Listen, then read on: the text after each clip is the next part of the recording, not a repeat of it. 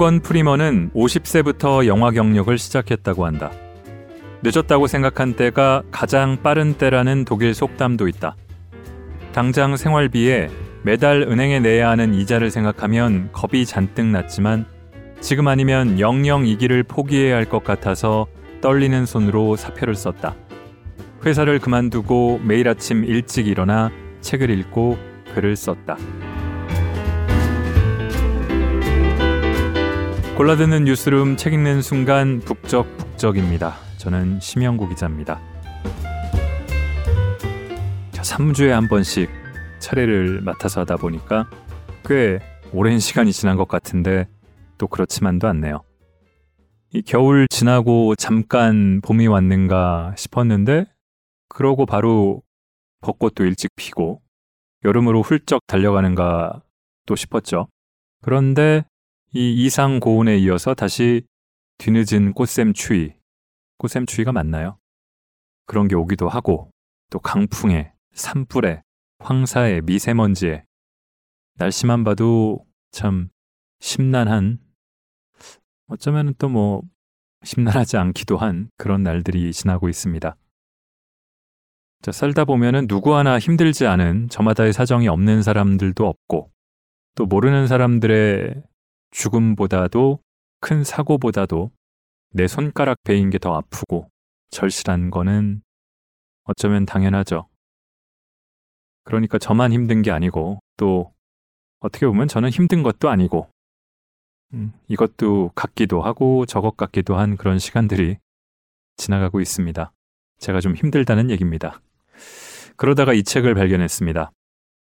미리 또 고백을 하자면 이 책을 쓴 작가의 부인이 쓴 책을 먼저 알게 됐어요. 최근에 출간됐거든요. 그게 재밌겠다 싶었는데 이 책 소개나 이런 것들을 살펴보다 보니까 남편이 쓴 책이 전작이 있다는 걸 알게 됐습니다. 그래서 그 책을 먼저 읽겠다고 집어들었습니다. 부인 작가님이 쓰신 책도 언제고 기회가 있으리라고 믿습니다. 편성준 작가의 부부가 둘 다 놀고 있습니다. 입니다. 낭독으로 가 해준 출판사 몽스북에 감사드립니다.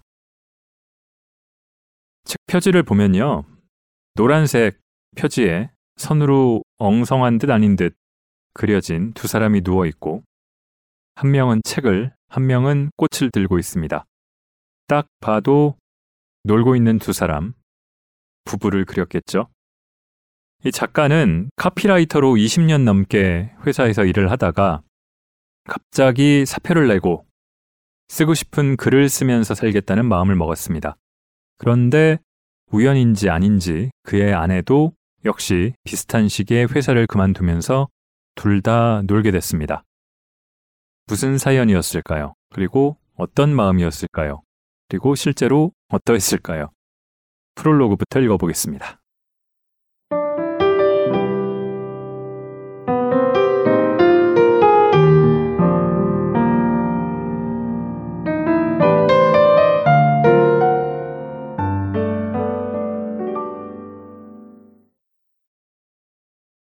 놀면서도 잘 사는 게 꿈입니다. 회사를 안 다니면 정말 굶게 될까? 대학 졸업 이후로 직장 생활을 계속해왔던 아내와 나는 집에서 술을 마시며 곧잘 이런 농담을 주고받았다. 그러고는 둘 다 반드시 돈을 벌어야 한다는 법은 없으니까 어쩌다 한 사람이 회사를 그만두게 되면 나머지 한 사람이 돈을 벌어오면 되지. 라는 속편한 소리를 하고는 다시 술잔을 부딪혔다. 그때는 회사를 그만둔다는 걸 상상하지 못해 그런 것이었다. 그런데 정말 그런 일이 생기고 말았다. 다니던 대형 출판사를 그만둔 뒤 직접 출판 기획을 준비 중인 아내는 아직 별다른 수입이 없었고 부업 삼아 일주일에 사흘 정도 나가 일해주던 출판사도 사정이 생겨 그만둔 상황이었다. 한편 나는 다니던 CM 프로덕션에서 자존심이 심하게 상하는 일을 겪은 다음날 새벽 이제는 정말 회사를 그만둘 때가 되었음을 직감했다. 매달 갚아야 하는 은행빚과 생활비를 생각하면 그냥 참고 꾸역꾸역 다니는 게 옳겠지만 아무리 생각해도 그건 내가 꿈꾸던 삶이나 가치관과는 거리가 멀었다. 그리고 이젠 광고 카피라이터로서의 경력을 접고 내가 쓰고 싶은 글을 쓰며 살고 싶은 마음도 간절했다. 넘어진 김에 쉬어간다는 생각으로 사실은 일부러 넘어져서 더는 못 걷겠다고 자기 최면을 걸고 나는 과감하게 사표를 던졌다. 뾰족한 대안은 없었지만 어떻게든 되겠지 하는 이상한 낙관주의를 마음에 심고 서울 한복판 을지병원 사거리에 서서 눈이 부시게 푸르른 하늘을 쳐다보았다. 나의 무모한 결정을 태연히 받아주는 아내가 고마웠다. 내가 아무런 예고도 없이 일과 시간에 불쑥 전화를 해서는 나 아무래도 회사를 그만둬야겠어. 라고 말했을 때 흔쾌히 그래, 잘 생각했어. 결심하느라 애썼겠네. 라고 해준 아내는 일요일에 카쉐어링 서비스에서 차를 빌려 회사에 있던 책과 짐을 모두 싣고 집으로 왔을 때도 진심으로 퇴직을 축하해 주었다. 그냥 말로만 축하해 준 게 아니라 한 달짜리 제주도 여행까지 선물해 주었다. 당시 제주도에 별장을 지어놓고 아직 입주하지 않은 지인이 하나 있었는데 아내가 그 친구에게 부탁을 해서 한 달간 나 혼자 글을 쓰며 지낼 수 있도록 해준 것이었다. 나는 그곳에서 새벽마다 일어나 혼자 산책을 하고 이 책의 초고를 비롯한 이런저런 글들을 썼다. 회사에 다닐 때는 도저히 할 수 없었던 인생에 대한 관조였고 내면과의 깊은 대화였다.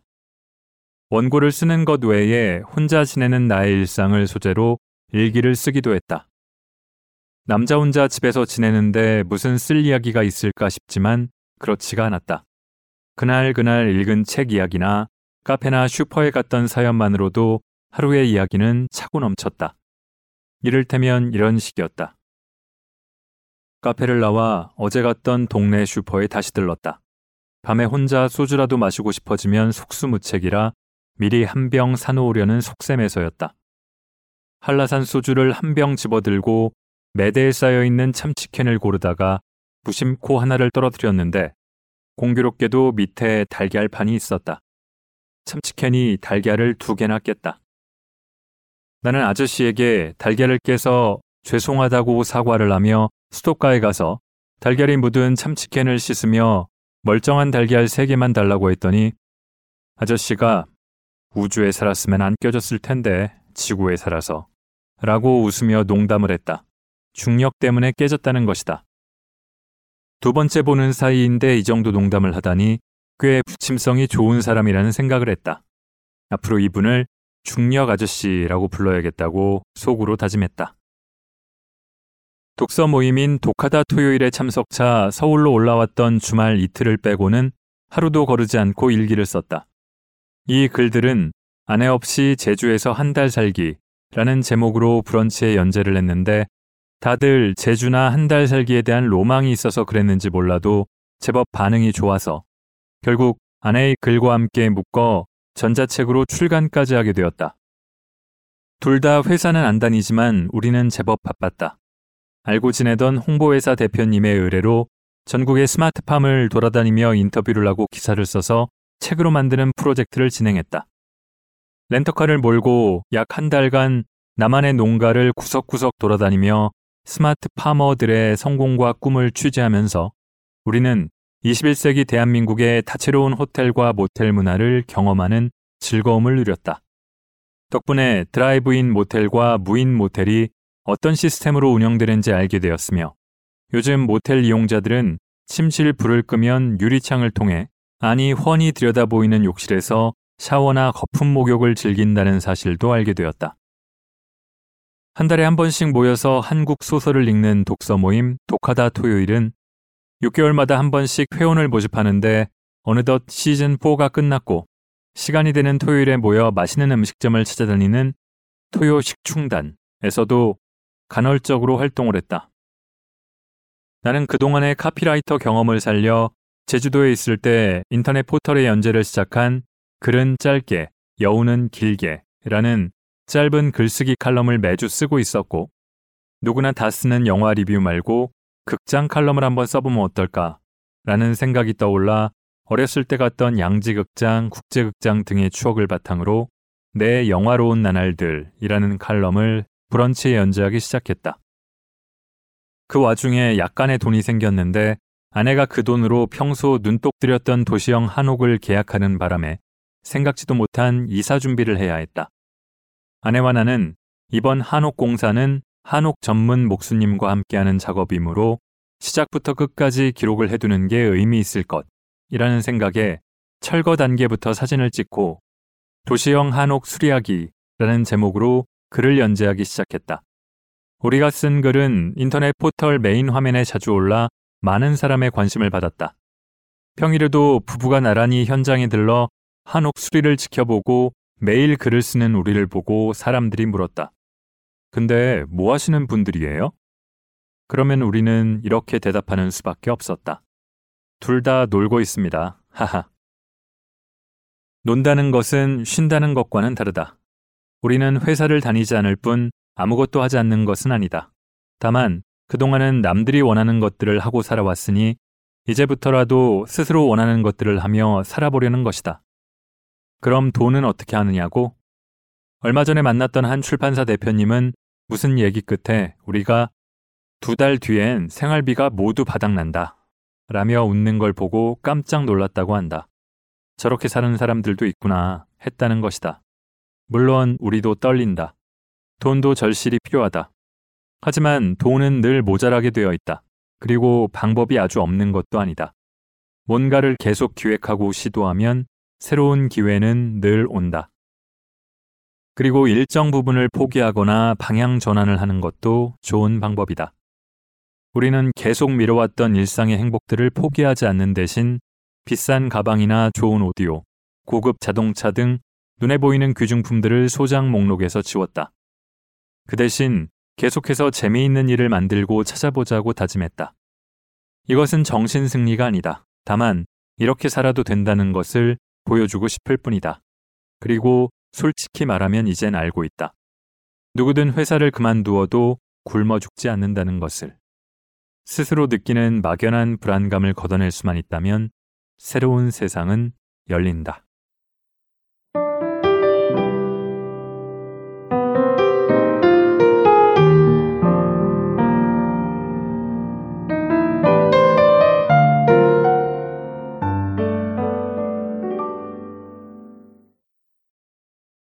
자, 멀리서 보면 비슷해 보이지만 가까이서 보면 디테일이 다르죠.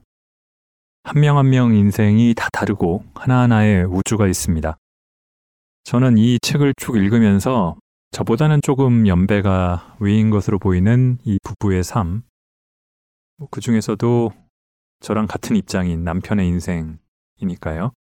비슷한 것 같기도 하고 조금 다른 점이 많은 것 같기도 하고 그렇게 봤습니다. 세상에 80억 인구가 있으면 80억 개의 인상이 있듯이 부부나 커플의 삶도 수십억 개라면 역시 수십억 개의 형태가 있겠다. 싶죠. 유사한 면이 있으니까 이런 때 떠올리는 저만의 에피소드도 있고 그런 걸 생각하면서 읽는 재미가 쏠쏠하고요. 나이가 들수록 나 때는 말이야 하고 말을 하게 되는 건 그만큼 겪어온 일들이 많으니까 그런 거 아닐까 하는 자기 위로 겸 변명도 해보게 됩니다. 사실은 저도 책을 하나 쓰기로 한 게 있긴 한데 차일피일 미루고만 있어서 그런지 아니면 시험 전날 벼락치기 해야 되는데 자꾸 오늘 꼭 읽고 싶은 소설이 생기듯이 그런 청개구리 같은 마음에 이런 책을 읽으면은 아 나도 저런 에피소드들을 모아서 좀 써보고 싶다 써야 되는데 하는 생각도 자꾸 드네요.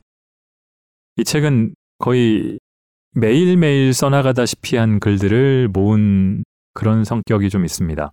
그래서 블로그나 브런치나 예전이면은 싸이월드였겠고 요즘이면은 페이스북도 그렇겠죠. 지금도 SNS 어딘가에 작가는 계속 이런 비슷한 유의 글을 쓰고 있을 것 같습니다. 그렇게 꾸준히 쌓여가는 글들의 궤적을 편안하게 따라가 보는 그런 재미도 있습니다.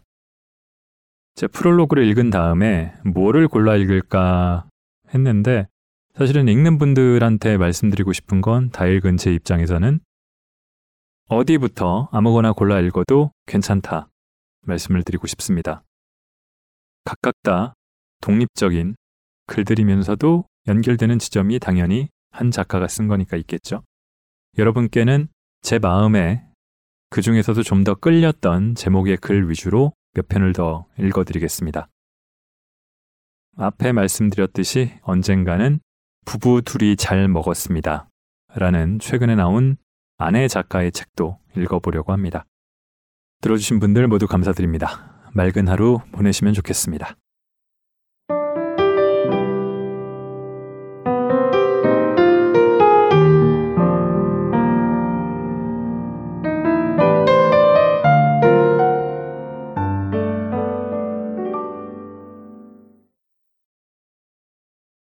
내가 회사를 그만두는 이유. 첫 차는 아반떼였다. 부모님과 함께 살면서 광고 대행사를 다니던 시절에 만기가 된 작은 적금을 찾아 그 차를 샀다. 이유는 나만의 공간을 갖고 싶어서였지만 차를 꾸미는데 도통 관심이 없고 카 오디오에도 시큰둥한 데다가 길눈도 엄청 어두운 나는 출퇴근 이외의 용도로 차를 쓰는 일이 드물었고 술을 좋아하는 바람에 차는 늘 주차장에 혼자 서 있는 일이 많았다. 다른 사람들은 데이트를 하려면 차가 필수라고 하는데 나는 유독 술과 담배를 좋아하는 여자들만 좋아해서 그런지 도통 내 차에 여자를 태워본 기억이 없었다. 나만의 공간은 커녕 아침에 일어나면 가만, 내가 어젯밤에 차를 어디다 뒀더라? 라고 기억을 떠올리기 바쁘기에 결국 2년 만에 차를 팔아버리고 다시 뚜벅이가 되었다.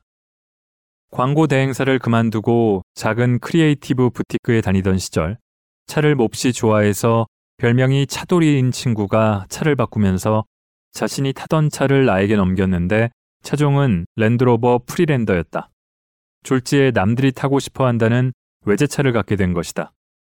당시 내비게이션이 본격적으로 보급되던 시기였는데 내 차에 무슨 전자장치가 숨어 있는 바람에 수신 방해를 심하게 받았다. 길치에 가까운 방향 감각을 타고난 나는 결정적일 때마다 내비게이션 작동이 멈춰서 길바닥에서 곤욕을 치르곤 했다. 차를 정비하는 것도 서툴러서 이전에 내 차를 타던 친구가 가끔 찾아와 혀를 끌끌 차며 정비소에 데려다 주곤 했다. 결국 그 친구와 함께 운영하던 사무실을 접으며 차를 팔아버리고 나는 다시 대중교통을 이용하기 시작했다. 오랫동안 자동차 없이 지냈다. 뒤늦게 만난 아내도 대중교통을 주로 이용하고 또 걷는 걸 좋아하는 편이라 우리 집에 자가용 없는 게 큰 문제는 아니었다. 다만 운전을 전혀 하지 않는 건 좀 아쉽다고 말했다. 나는 운전을 쉰 지 10년이 훨씬 넘었고 이전에도 남의 차는 거의 운전하지 않았으므로 렌터카를 덥석 빌려 운전하는 게 왠지 생소하고 겁이 났다. 그러다가 용기를 내어 시내 주행 연수를 나흘 정도 받아보았다. 생각보다 운전이 어렵지 않았고 예전에 운전하던 감각도 되살아났다. 자신감이 붙은 나는 아내가 없던 어느 주말 카쉐어링 서비스를 이용해 소형차에 빨랫감을 싣고 아리랑 시네센터 맞은편에 있는 빨래방에 갔다.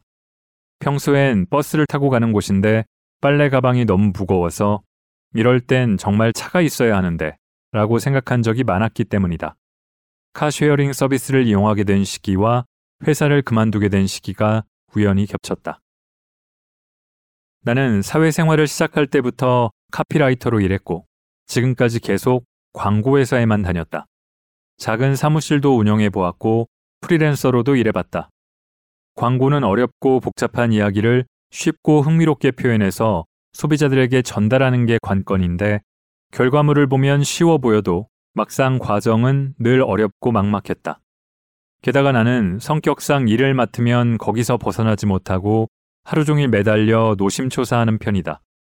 당연히 다른 개인적인 일엔 소홀할 수밖에 없고 저녁에 초주검이 되어 귀가하면 날카로워진 신경을 다스리느라 혼자라도 술을 마시고 잠드는 생활의 연속이었다. 아내는 안주 없이는 술을 못 마시는 나의 음주 습관 때문에 자신의 몸무게도 10kg이나 늘었다고 투덜댔다. 역사학자 유발 하라리가 지적한 대로 자본주의는 그만하면 충분히 벌었으니 이제 그만하라 라고 말하는 법이 없다. 업계는 늘 위기였고 다니는 회사마다 사정이 안 좋았다. 갑을 관계가 분명한 업계의 속성 때문에 불합리한 일도 많았다. 늘 새로운 아이디어를 찾아야 하는 스트레스, 촉박한 스케줄, 원래 의도대로 나오지 않는 결과물 등 괴로운 일이 많았지만 가장 큰 문제는 나 자신이었다. 점차 자존감을 잃어가고 있었다. 힘든 건 그동안의 공력이 있어 그런대로 참을만 했지만 자존심을 상하게 하는 일들은 켜켜이 쌓여 그대로 마음속 상처가 되었다. 전혀 행복하지 않았고 이대로 계속 회사를 다니면 계속 불행할 것만 같았다. 그래서 어느 날 회사를 그만두겠다고 결심했다. 아내에게 제일 먼저 말했더니 당신이 오죽했으면 이러겠어. 라며 흔쾌히 동의해 주었다. 자신도 속으로는 무척 걱정이 되겠지만 나한테는 아무 걱정도 하지 말라고 했다. 마지막 출근을 하는 날 아침엔 나의 뒷모습이 유난히 가벼워 보인다고도 했다. 퇴직은 쉬운 일이 아니었다. 하지만 한쪽 문이 닫히면 다른 쪽 문이 열리는 법이라는 말을 믿어보기로 했다. 손에 쥔 공을 놓아야 더 큰 공을 잡을 수 있다는 말도 떠올렸다. 어쩌면 퇴직은 비슷한 시기에 다시 시작하게 된 운전과도 닮았다는 생각을 했다. 퇴직을 선언한 뒤 어느 일요일, 카쉐어링 서비스에서 차를 빌려 논현동에 있는 회사로 가 개인 짐을 챙겨오면서 남이 운전하는 차만 타다가 내가 운전하는 게 이렇게 다르구나 라는 걸 새삼 느꼈다. 앞으로의 삶도 그럴 것이다. 새벽에 일어나 이 글을 쓰는 이 순간이 나는 즐겁고 뿌듯하다. 비록 작은 차라도 내가 운전하는 삶이 시작되는 것이니까. 아내를 태우고 자동차를 반납하러 가는 길에 내가 그동안 운전을 하지 않았던 이유에 대해서 구구절절 변명을 늘어놓았다. 내가 운전이 워낙 미숙하다 보니 혹시 사고가 나서 혼자 죽으면 몰라도 같이 타고 가다가 당신까지 죽게 만들까봐 무서워서. 그 소리를 듣던 아내는 혼자 죽는 게 걱정이지 둘이 같이 죽는 건 아무 상관이 없어. 라고 말하며 호탕하게 웃었다. 죽는 얘기하는 사람 치고는 얼굴이 너무나 태연했다. 나의 글들은 내가 회사를 그만두고 뭘 하며 놀았는지에 대한 기록임과 동시에 어떻게 취업을 하거나 사업을 벌이지 않고도 굶어 죽지 않을 수 있는지에 대한 이야기들이다. 물론 읽는 사람에 따라 다르겠지만 한 가지 분명한 건 회사나 직장을 그만둔다고 큰일이 나진 않는다는 것이다. 하나의 문이 닫히면 다른 문이 꼭 열리게 되어 있다고 믿는다. 회사 관두면 꼭 해보고 싶었던 일. 회사를 그만두고 비 오는 날 집에서 혼자서 책 읽으면 참 좋겠다는 생각을 많이 했다. 회사를 그만두었다. 마침 비가 온다. 책을 읽는다. 완벽한 계획이란 없다. 이자람의 열혈 팬이다. 뮤지션 이자람은 한국 창작 판소리계에서 이미 독보적인 존재지만 동시에 아마도 이자람 밴드의 리더이기도 하다. 이 이상한 밴드 이름의 탄생엔 독특한 이야기가 얽혀 있다. 이자람이 밴드를 결성하고 콘서트를 기획할 즈음 프린지 페스티벌에서 공연을 하려면 밴드명이 있어야 한다며 지어놓은 밴드 이름이 있느냐고 묻길래 글쎄요, 아마도 이자람 밴드가 될 것 같아요. 라고 대답을 했더니 행사 포스터에 아마도 이자람 밴드라고 인쇄가 되었다는 것이다. 다소 어이가 없는 에피소드이긴 한데 결과적으로 아마도라는 뜬금없는 수식어가 붙음으로써 이자람 밴드만의 개성이 완성된 것이다. 이렇듯 어떤 일이든 처음부터 완벽한 계획이란 없다. 내가 20년 넘게 다니던 광고회사를 그만두고 놀기 시작하니까 사람들은 다 무슨 계획이 있겠지 라고 생각하다가 글쎄요, 뭐 어떻게든 되겠죠 라고 속편하게 짓거리는 모습을 보고는 혀를 찼다. 그런데 정말 나는 구체적인 계획이 없었다. 자유롭게 글을 쓰고 싶다는 생각이야 늘 하고 있었지만 언제까지 어떤 글을 쓰고 어떤 활동을 하겠다는 일정표 따위는 존재하지 않았다. 그런 면에서 아마도 이자람 밴드 못지않게 국내 최대 여성 의류 온라인 쇼핑몰 스타일란다를 만든 김소희 대표의 말 또한 나에게 큰 용기를 주었다. 사업 성공의 비결을 묻는 인터뷰어에게 그녀는 이렇게 말했다고 한다. 제 힘이나 전략 때문에 거둔 성과가 아니니 성공이나 목표 같은 말은 자제해 주세요. 사업 계획서도 없었고 매출 목표도 노하우도 정말로 없었습니다. 항상 즐겁게 하고 있다 라고 답하는 것이 비결의 전부입니다. 회사를 그만두고 제주도에 있던 아내의 지인 별장에 가서 혼자 한 달을 빈둥거리며 책을 읽고 글을 쓰던 나는 해가 바뀌자마자 생각지도 못했던 한옥 구입과 수리, 이사 등이 이어지는 바람에 다른 일은 아무것도 못한 채 서너 달을 순살같이 흘려버렸다. 설상가상 세상은 코로나19로 인한 팬데믹으로 꽁꽁 얼어붙어 버렸다. 애써 침착한 모습을 보이던 아내도 쌓여가는 불안감을 이기지 못할 때는 가끔 작은 폭발을 하는 경우가 있다. 문제는 역시 돈이다. 인간은 한순간도 돈 문제를 떠나서는 살 수가 없다. 한옥을 대대적으로 수리하고 이사를 오는 과정에서 은행 대출을 받고 친구들에게 돈을 구워 당장 급한 불은 끈 셈이지만 빚이 만드는 더 큰 불안의 불씨는 여전히 발밑에 남아 우리 두 사람의 발바닥을 미지근하게 데우고 있는 것이다. 여느 때처럼 나 혼자 일찍 일어나 뭔가 쓰느라 끙끙대던 어느 날 아침, 침실에 누워 스마트폰을 들여다보고 있던 아내가 갑자기 자리를 박차고 일어났다. 그녀는 쿵쾅거리고 다니며 마당 꽃밭에 물을 주고 해 뜨기 전에 이미 내가 다 줬는데도 불구하고 주방에 쓰레기통을 뒤지고 접시들을 다시 정리하느라 분주했다. 금전적으로 골치 아픈 일을 앞두고 있을 때였다. 차라리 나한테 직접 짜증을 내면 좋겠는데 그러지도 않으니 더 안쓰러웠다. 견디다 못한 내가 얌체처럼 전철역 앞 스타벅스에 가 있을 테니 이따 오라고 말하고는 밖으로 나와버렸다. 비가 온다는 예보가 있더니 날이 찌뿌둥하고 하늘도 컴컴했다. 길 가는 사람들이 모두 마스크를 쓰고 있길래 나도 서둘러 주머니에서 마스크를 꺼냈었다. 새로운 일을 시작하는 사람은 대부분 자기가 그동안 벌던 돈의 3분의 1도 만들지 못한다고 들었다. 맞는 말이다. 그러나 거기서 벗어나지 못하면 그게 바로 돈의 노예다. 돈만 안정적으로 벌면 누구나 행복해질 수 있을까? 만약 돈으로 하고 싶은 걸 다 하며 살 수만 있다면 나는 기꺼이 돈의 노예가 될 용의가 있다. 그러나 그런 사람은 없다. 그렇다면 지금 당장 힘들더라도 견뎌야 하지 않겠는가? 성공이 별것인가? 슬기롭게 견디는 일에 성공하고 나면 우리는 새로운 삶을 얻게 되리라. 스타벅스에 앉아 이런 생각을 하고 있는데 갑자기 한 동네에 사는 장준우 요리사가 반갑게 인사를 하며 스콘이 담긴 접시를 내밀었다.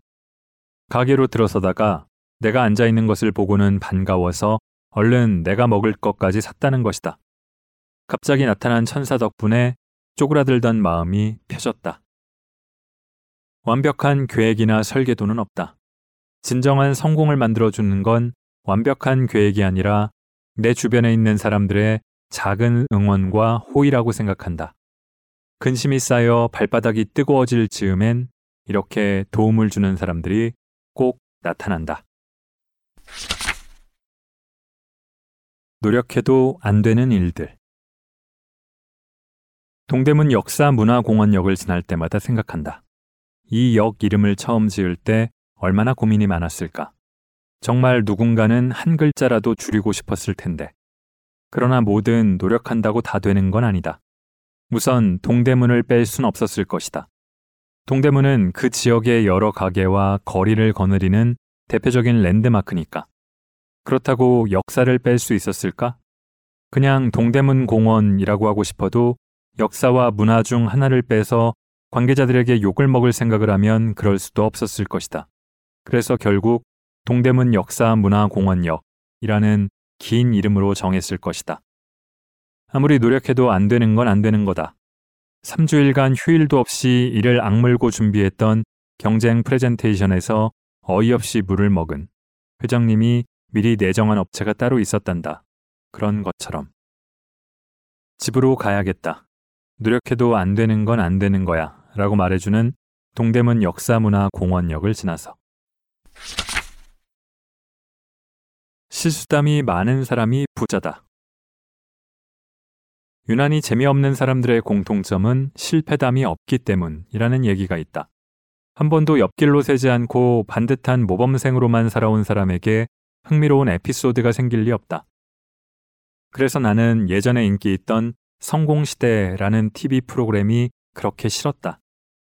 거짓말로 치장되어 있는 것은 물론이고 내용이 교장 선생 훈화 말씀처럼 뻔하고 재미없었기 때문이다. 토머스 에디슨의 천재란 1%의 영감과 99%의 노력으로 이루어진다 라는 말도 짜증나긴 마찬가지였다. 흔히 이건 노력이 중요하다는 말로 오해되곤 하는데 사실은 누구나 다 노력은 하지만 1%의 천재성이 없으면 다 소용없다. 다행히 나는 그걸 가지고 있었다. 라고 잘난 척하는 얘기였으니까. 나에겐 커다란 실패담보다는 어이없는 실수담이 많다. 실수담의 기본은 건망증과 부주의함인데 나는 어렸을 때부터 그 두 분야에서 가히 독보적이었다. 일단 초등학교 다닐 땐 등교하다가 집으로 돌아오는 일이 많았다. 이유의 대부분은 도시락을 두고 가서 또는 러닝 셔츠만 입고 나가서 같은 것이었는데 백미는 학교에 갔더니 아무도 없어서 외계인이라도 쳐들어왔나 했던 날이다. 일요일에 혼자 등교를 한 것이다. 식구들은 그런 날을 불안한 눈빛으로 지켜보았다. 그러나 나이가 들어서도 나의 건망증과 부주의함은 개선되지 않았고 오히려 기계를 잘 다루지 못하는 기계치임이 추가되었고 갔던 길도 까먹는 길치 성향도 있음이 밝혀졌다. 다행히 꼼꼼한 아내를 만나 삶이 조금은 나아지는 듯 싶었으나 아침에 교통카드를 놓고 나가서 다시 집으로 돌아오거나 하는 일상은 크게 변하지 않았다. 나의 자잘한 실수들을 목격하고도 웃어넘기던 아내도 비가 오는 날 택시 안에 우산을 두고 내린 남편을 목격했을 땐 좀 충격을 받은 것 같았다. 아내는 한숨을 내쉬며 위로했다. 그렇게 허점투성이면서 여태 세상을 살아왔으니 얼마나 힘들었겠느냐고. 드라마란 주인공이 뭔가 이루려고 엄청나게 노력하지만 결코 이루지는 못하는 이야기라는 정의를 좋아한다. 그래서 재미있는 드라마의 핵심은 언제나 성공이 아닌 실수나 엇나감의 방점이 찍혀 있기 마련이다. 어제도 그제도 나는 실수담을 썼다. 일단 내가 가진 성공담이 거의 없어서가 첫 번째 이유이긴 하지만 그보다는 작은 실수담들이 주는 효용을 좋아하기 때문이다. 나의 작은 바람은 사람들이 내 실수담을 읽으면서 나만 그런 게 아니었구나 라는 위로를 받는 것이다. 사람이 살다 보면 실수할 수도 있지 라는 아량을 넘어 인간은 누구나 완벽하게 불완전한 존재다 라는 통찰에 이르기라도 한다면 더 바랄 게 없을 것이다. 인생의 목표를 성공이 아니라 즐겁고 재미있게 사는데 성공하는 것 으로 잡고자 한다. 그러기 위해서는 한 개의 성공담보다는 여러 개의 실수담이 있는 게 낫다. 실수담이 많은 사람일수록 부자라고 믿는다.